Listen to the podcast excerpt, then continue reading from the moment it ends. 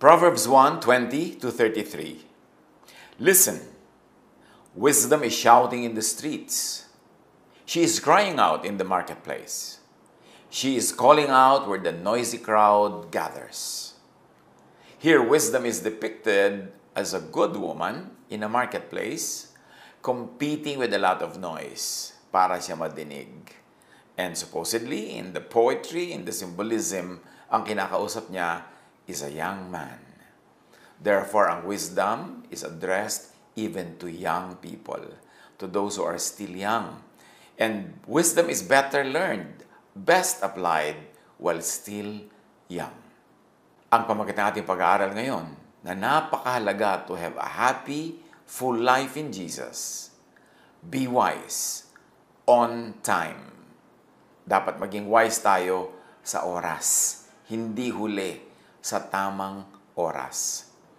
Madaling maging wise sa huli dahil natuto ka na, nagkamali ka na, nasaktan ka na. Pero ang pinakamabuti para ang tunay na pagpapala ng Panginoon ay mamulaklak, mamunga sa ating buhay, ma-maximize natin ang lahat ng magagandang kalooban ng Panginoon para sa atin, kailangan maging wise on time, sa tamang oras. And what is being wise on time? Bago magkamali.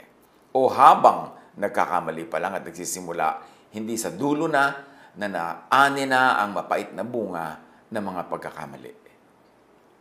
Wisdom speaks and shouts, competes with noise, with foolishness.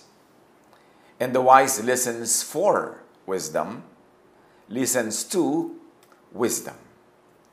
Yung sa dami ng ingay, inuulinig mo talaga kung alin yung wisdom. Sa dami ng bumubulong, sumisigaw, umaagaw sa ating pansin, ay tayo nanunuri. Napilit nating dinidinig kahit yung anas, bulong ng wisdom, sa kabila ng napakaraming dumadagundong na ingay ng foolishness sa ating paligid. Proverbs 1, 20-33 sa pagpapatuloy, Fools, how long will you love being ignorant? How long will you make fun of wisdom? How long will you hate knowledge? Dito ay pinapakita na ang kamangmangan, ang foolishness, ay hindi lamang napakamaiksing panahon, matagal, mahaba. At salamat naman sa Diyos. Hindi instant naman. Usually, ang bunga ng foolishness. Hindi parusa agad. Hindi kahirapan agad. Hindi pagdurusa agad. Matagal, sunod-sunod na mga pagkakamali. Matagal, sunod-sunod na pagbibingi-bingihan sa katwiran. Matagal, sunod-sunod na pagbubulag-bulagan sa liwanag bago magkaroon ng mapait, masaklap at malaking bunga ang ating mga pagkakamali. Binibigyan tayo ng Panginoon ng panahon para matuto, para maisip, para magbagong loob, para magbago ng isip. Pero sabi ng wisdom, how long will you love being ignorant? How long will you keep repeating the same mistakes? How long will you keep listening to foolishness? Obserbahan natin sa maraming maraming mga pamilya. Kadalasan ng mga problema ng bawat isang pamilya, yun at yun din, paulit-ulit.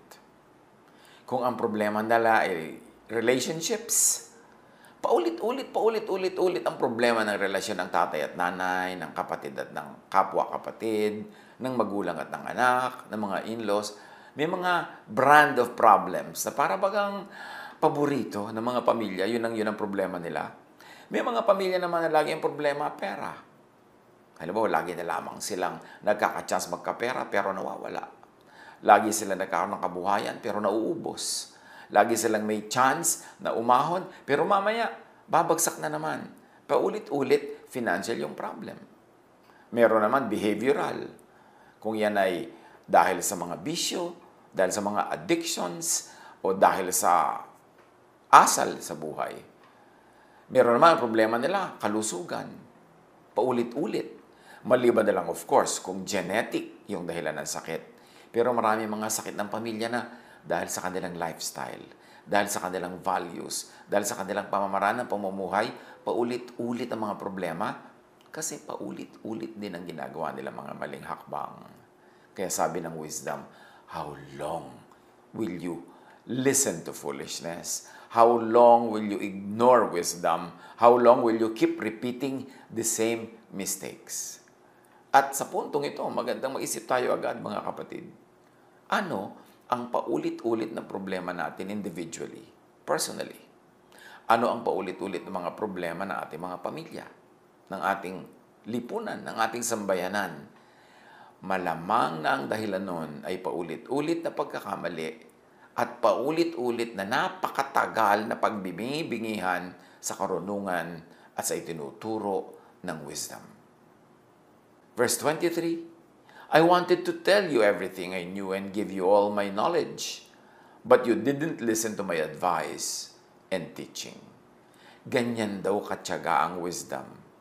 Ganyan katyaga ang Diyos. Ganyan katyaga ang karunungan at kaliwanagan paulit-ulit, turo ng turo, pero patuloy na hindi pinakikinggan ng mga foolish people. And it takes consistency and stubbornness to be foolish. You don't become foolish by committing one mistake or two or three.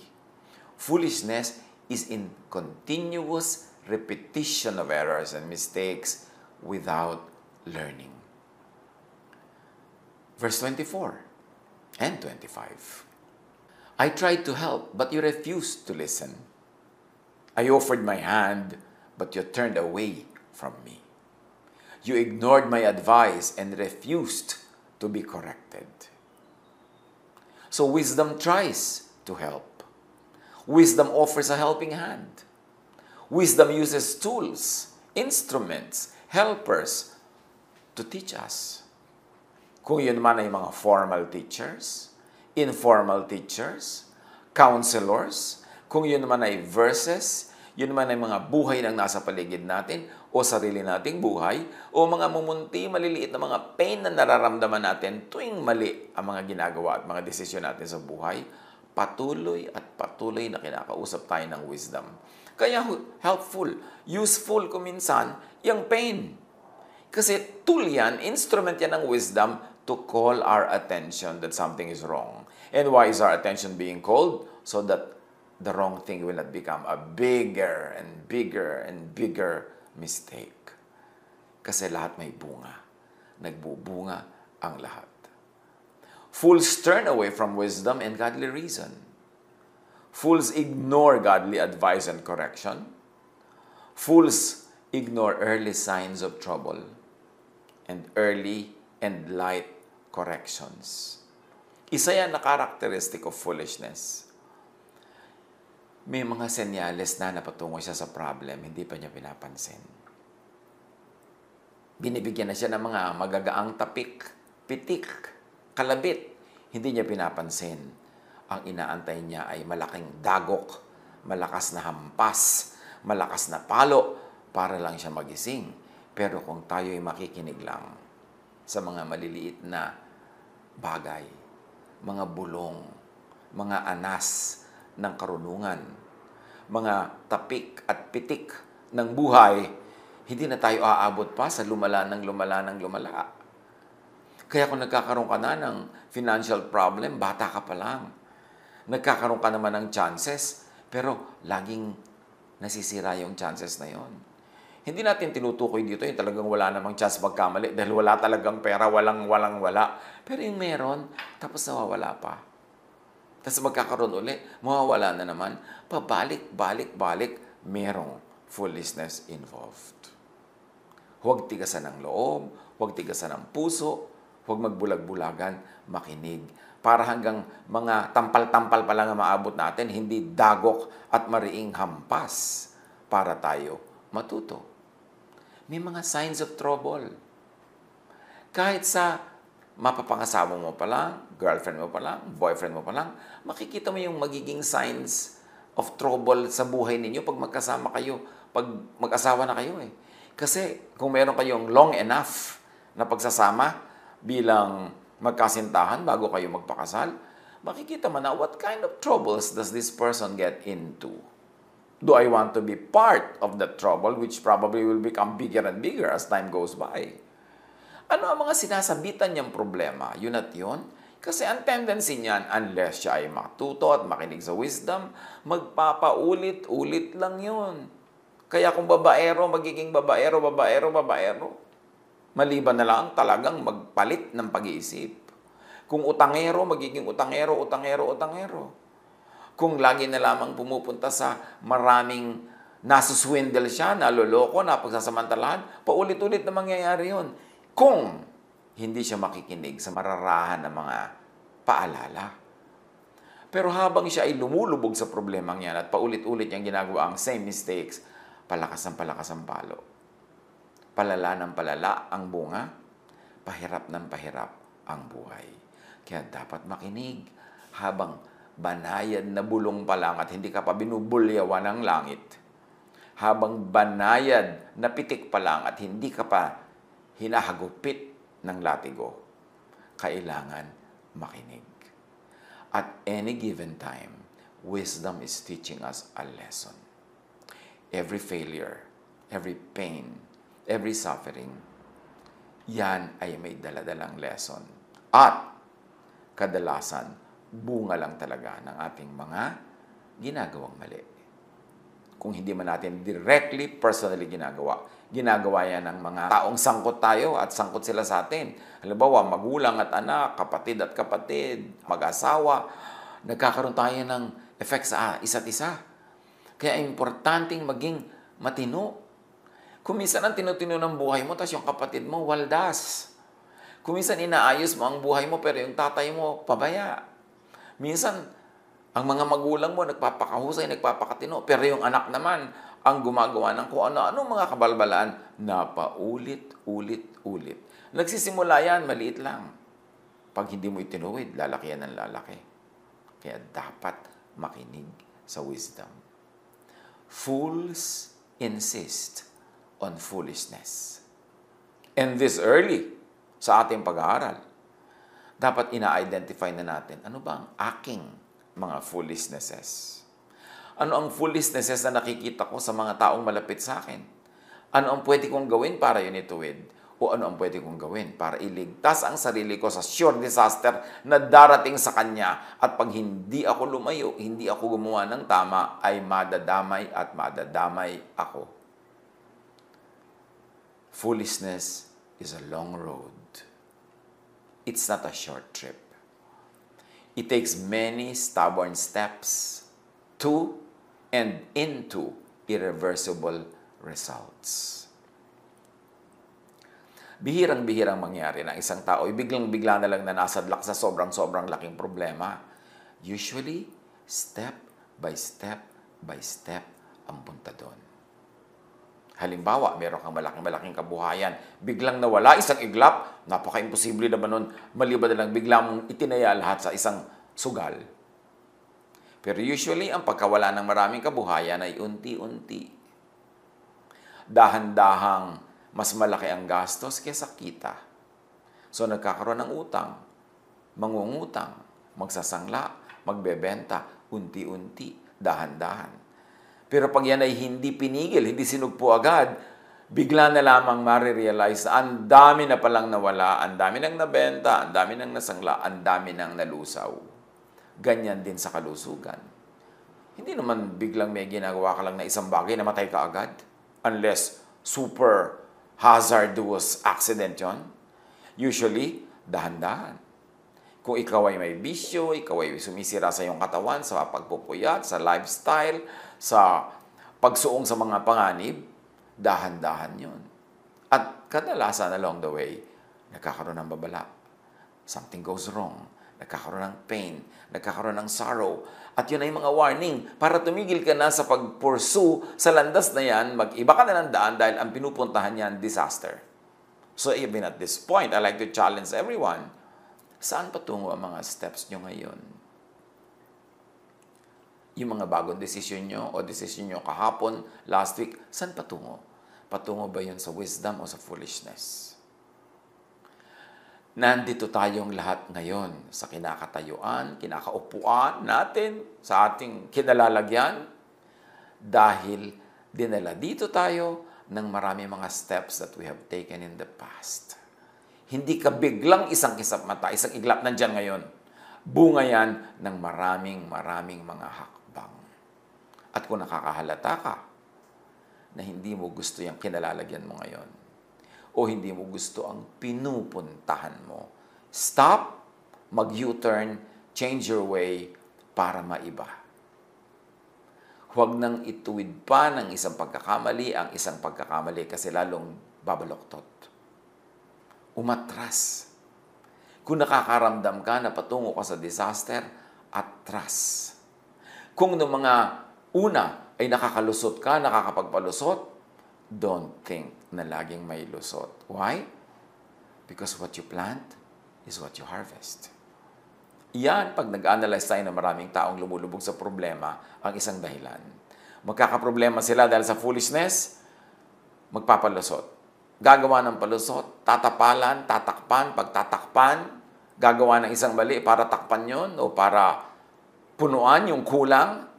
Pero mamaya, palaki ng palaki yung mistake, palaki ng palaki ang kulang, palaki ng palaki ang ginagawang pagtapal, hanggang isang araw sumambulat na ang laki-laki na pala ng problema.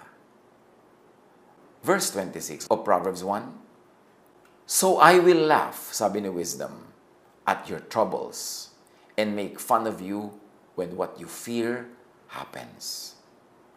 Disasters will strike you like a storm. Problems will pound you like a strong wind. Trouble and misery will weigh you down. Yan ang sabi ni Wisdom. Sa hinaba-haba ng pagtuturo ko sa iyo, sa dinami-rami ng warning na inignore mo, pag dumating ang panahon na biglang sumabog ang problemang nililikha mo, huwag kang umasa na bigla kitang hahanguin dyan. Foolishness leads to disasters, problems, trouble, and misery. Natural law prevails because God is the author of nature and God is the author of natural law. And natural law always demands and ends in balance. Ang utang binabayaran. Ang pagkukulang pinupunuan. Ang baluktot itinutuwid. Ang madilim nililiwanagan. Ang mali itinatama. Causes will have effects. Ano man ang nangyayari sa buhay natin ngayon, effects ng causes that we or people close to us have done in the past, either immediate or in the past long gone. Kumisa nga yung pagkakamali ng lolo, pagkakamali ng nanay, ng tatay, pinagdurusahan pa hanggang ngayon ng apo. Kasi may bunga ang bawat bagay. Ang magandang bagay na ginawa ay magbubunga ng maganda. Ang hindi magandang bagay na ginawa ay magbubunga ng hindi maganda. Planting will lead to harvest. Wisdom abides by natural law, by cause and effect. Wisdom lets fools harvest what they plant. Walang palusot. Ang problema kumisan sa magaling lumusot, magaling gumawa ng paraan, magaling magtapal, akala nila laging magwo-work yun. Pero meron yung bunga. Proverbs 29.1 Whoever remains stiff-necked after many rebukes will suddenly be destroyed without remedy. Yung laging utang ng utang, tapos hindi naman nakakabayad at winawarningan na ng lahat, huwag ka na mangungutang, nadedemanda na, nakukulong na, inaaway na, nalalagay na sa panganib. Tapos yung pa rin, utang pa rin ng utang ng utang, you live within your means para hindi mangyari yon. But there are people who never learn the simple arithmetic of do not spend more than you earn. Understandable lang ang spending more than you earn pagka mayroong medical emergencies. Pag may nakatayang life and death na kailangan ka mangutang. Pero yung mangungutang ka para ka mag-party, mangungutang ka para ka magbakasyon, mangungutang ka para ka bumili ng bagong kotse, o mangungutang ka para ka magpagawa ng ganito at ng ganyang project, o bumili ng ganito ganyan, or hindi mo man inuutang ay, lalong masama kung ninanakaw. Lalong masama kung kinukupit. Lalong masama kung ginagawaan ng masamang paraan para makuha. Hindi naman talaga necessary sa buhay. May bunga yan may bunga yan. Hindi pwedeng wala. Now, wisdom seeks refuge and protection in God on time before the disaster happens. Kasi nung nandyan na yung disaster, anong sabi ng wisdom? I will laugh at your calamities. Hindi ka nakinig sa akin noon. Don't expect me na biglang makinig sa iyo ngayon at hanguin ka sa hukay na ikaw mismo ang unti-unting naghukay at ikay nabulid, heto ngayon, hihingi-hingi ka sa akin ng awa. Fools will call for me, but I will not answer, sabi ni wisdom. They will look for me, but they will not find me. Kasi may panahon ng paghahanap ng wisdom before the problem strikes, not after not during, before. This is because they hated knowledge. They refused to fear and respect the Lord. They ignored my advice and refused to be corrected. They filled their lives with what they wanted. They went their own way, so they will get what they deserve. Ubod ng linaw ng sinasabi ni Wisdom ang mga hangal, ang mga hindi nakikinig sa akin sa paulit-ulit at patuloy kong pag-aalala at pagtuturo at pagbibigay ng babala. Pag sila na ngayon ang bilang napahamak at tatawag sila sa akin, hindi ako sasagot. Hahanapin nila ako, hindi nila ako makikita. At bakit ganon? Kasi kinamuhian nila ang karunungan. Tumanggi sila na matakot sa Panginoong Diyos at igalang ang Diyos binaliwala nila ang mga payo. Tinanggihan nila ang pagtutuwid. Pinuno nila ang buhay nila ng mga gusto nila at ibig. Hindi sila nakinig. Nagsolo sila sa kanilang mga kabaliwan. So, tatanggapin nila kung ano ang bagay na tanggapin ng kanilang foolishness. Wisdom God, natural law, do not save from disasters that are fruits of stubborn foolishness. Wisdom, God, natural law, save before disaster bears fruit, not after. So ang ating title nga is Be Wise on Time hindi mo naman pwede sabihin, hindi ako nagkaroon ng babala. Unti-unti mo nang may babala yan. Hindi bigla-bigla. Marami mga signs. Fools die because they refuse to follow wisdom. They are content to follow their foolish ways, and that will destroy them. God does not have to personally punish foolishness. Natural law, cause and effect, works automatically. But those who listen to me will live in safety and comfort. They will have nothing to fear. So kung ayaw mong masuong sa malaking problema, huwag kang sumuong sa maliit na problema. Kasi yung maliit na yan, kakainin ka, parami ng parami, palaki ng palaki. Listen to wisdom. Long before disaster strikes. Listen to wisdom before, not during, not after disaster comes is the time to listen. Kailangan makinig na agad habang maaga. Right now, let's stop in our tracks. Freeze where you are. At suriin kung bakit ka nasa kalagayan mo ngayon. Yung may problema, isipin, anong mga hakbang ang ginawa mo o ginawa ng mga taong malapit sa iyo at sangkot ka? Anong mga ginawang hakbang? Bakit ka nandyan ngayon? Bakit kayo nandyan ngayon? anong dapat gawin. Kung nakita nating may mali, itama. Itama na. Usually may price to pay. Ay, nagkamali po ako. O sige, pero alangan namang exempted ka sa result. Tanggapin mo kung ano man ang naging bunga, learn from it, and begin again. Listen to God's teaching. Listen to wise people's advice. Listen to conscience.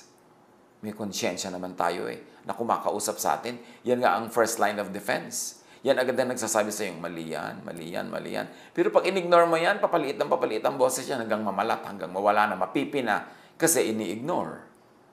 Listen to whispers and signs from events before calamity strikes. Wisdom seeks refuge and protection in God, as we have already said. But how do you really seek refuge in God? Paano ba kumakanlong sa Diyos? Psalm 34:8, Taste and see that the Lord is good. Blessed is the one who takes refuge in Him. Now we have to define why, how does it happen? Paano ba tayo kumakanlong, sumisilong sa Diyos? Taking refuge in God doesn't mean running to God for protection only in the actual time of trouble. It also means walking in God's ways every day before the actual time of trouble comes. Mahalaga yun. Hindi ka lang tatakbo sa Diyos ngayon dahil andyan na yung problema.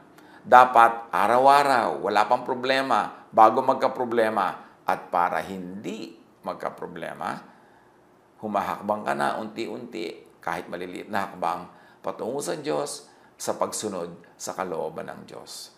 Hindi pwedeng hakbang ka ng hakbang ng palayo ng palayo ng palayo ng palayo ng palayo sa Diyos, tapos biglang ang kaharap mo ay disaster, bigla kang tatakbo pabalik sa Diyos kasi ang layo, layo, layo na nang narating mo. Taking refuge in God is best done by walking every day in the right path. Small steps.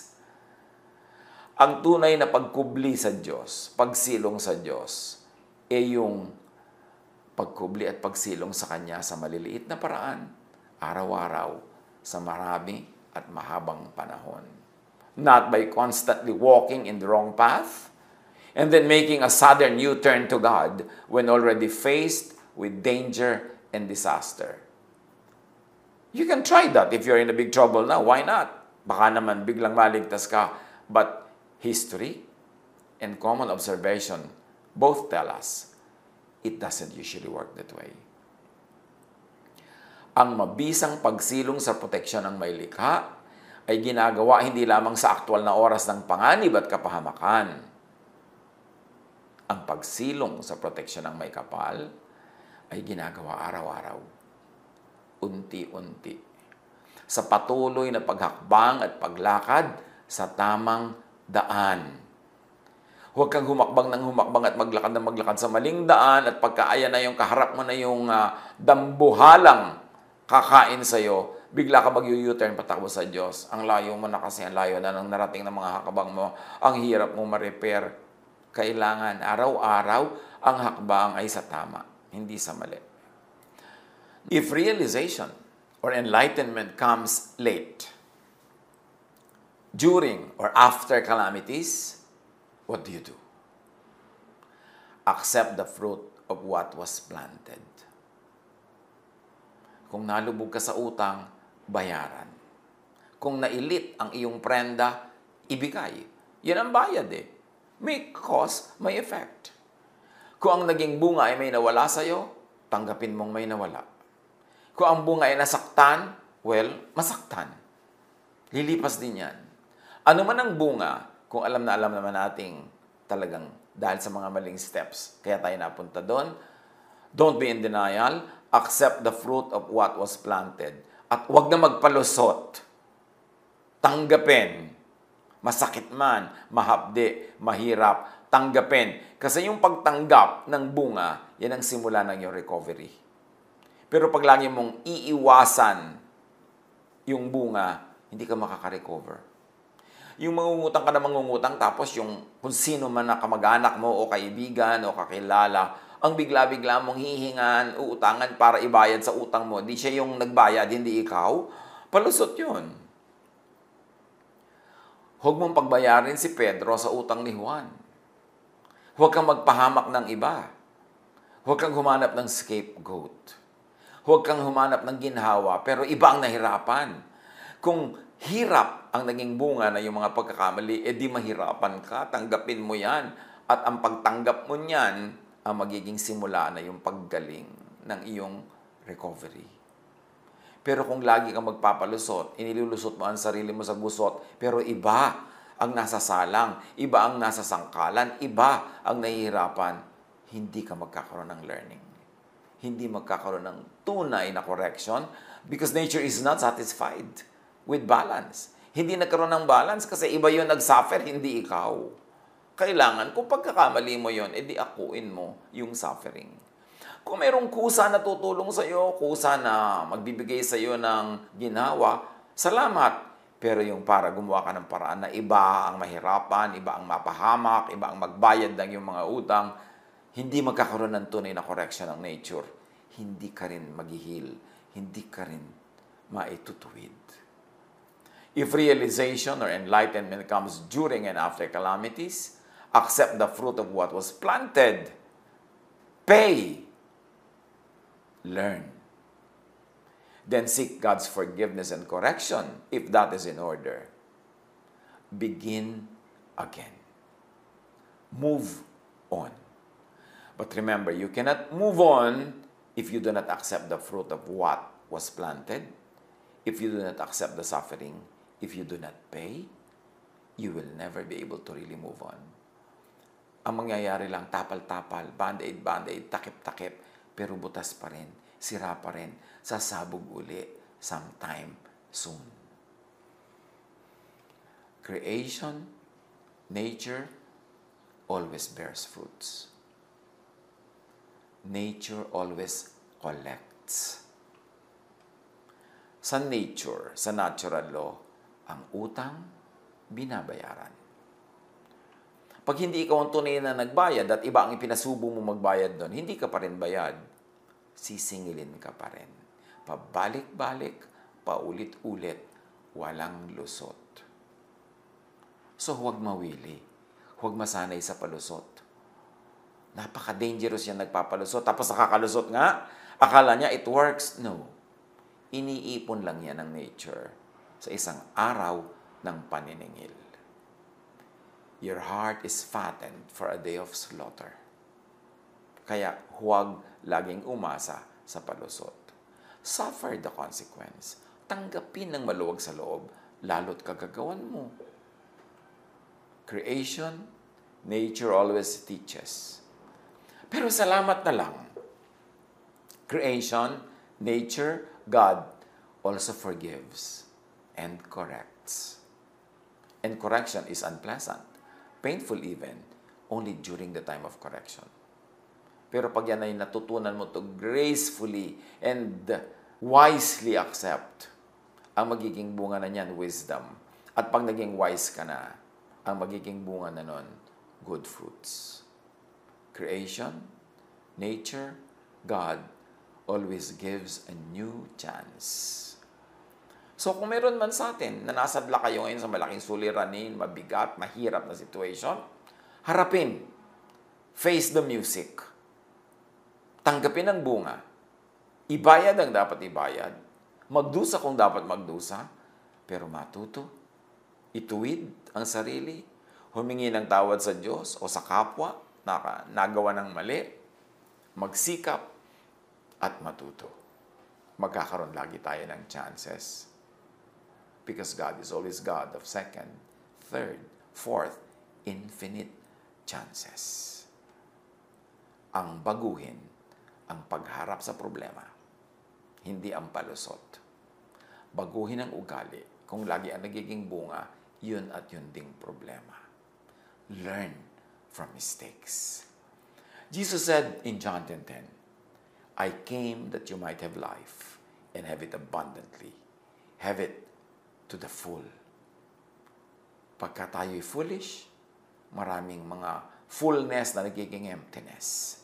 itama ang paraan para maging empty man ngayon, malagay tayo sa tamang pwesto to be full tomorrow. Be wise on time. Habang mas bata, mas magandang maging wise na. At hindi imposible maging wise habang bata. Kasi habang bata pa lang, natuturoan na rin tayo. Meron na mga little pain. May mga little singil na rin sa atin. Ang nature. May mga little paalala. Makinig para hindi na yun lumaki pa. Ang kalooban ng Diyos ay magkaroon tayo ng buhay na payapa, tahimik, nakapahinga, at masaya. Itama lang natin ating mga pamamaraan. God bless us all. A podcast by Ed Lopes. Become a supporter. Support this podcast with a small monthly donation to help sustain future episodes. Click the support button or click the link below. Thank you so much for your prayers and support in this ministry. Our desire to share hope in new ways to millions of people in many places have become possible because of your unconditional love of giving and partnering with us to this ministry. Do not forget to leave a comment voice message by clicking the message button. Your message could end up in future episodes. Visit Ed Lopes official website edlopes.com.ph.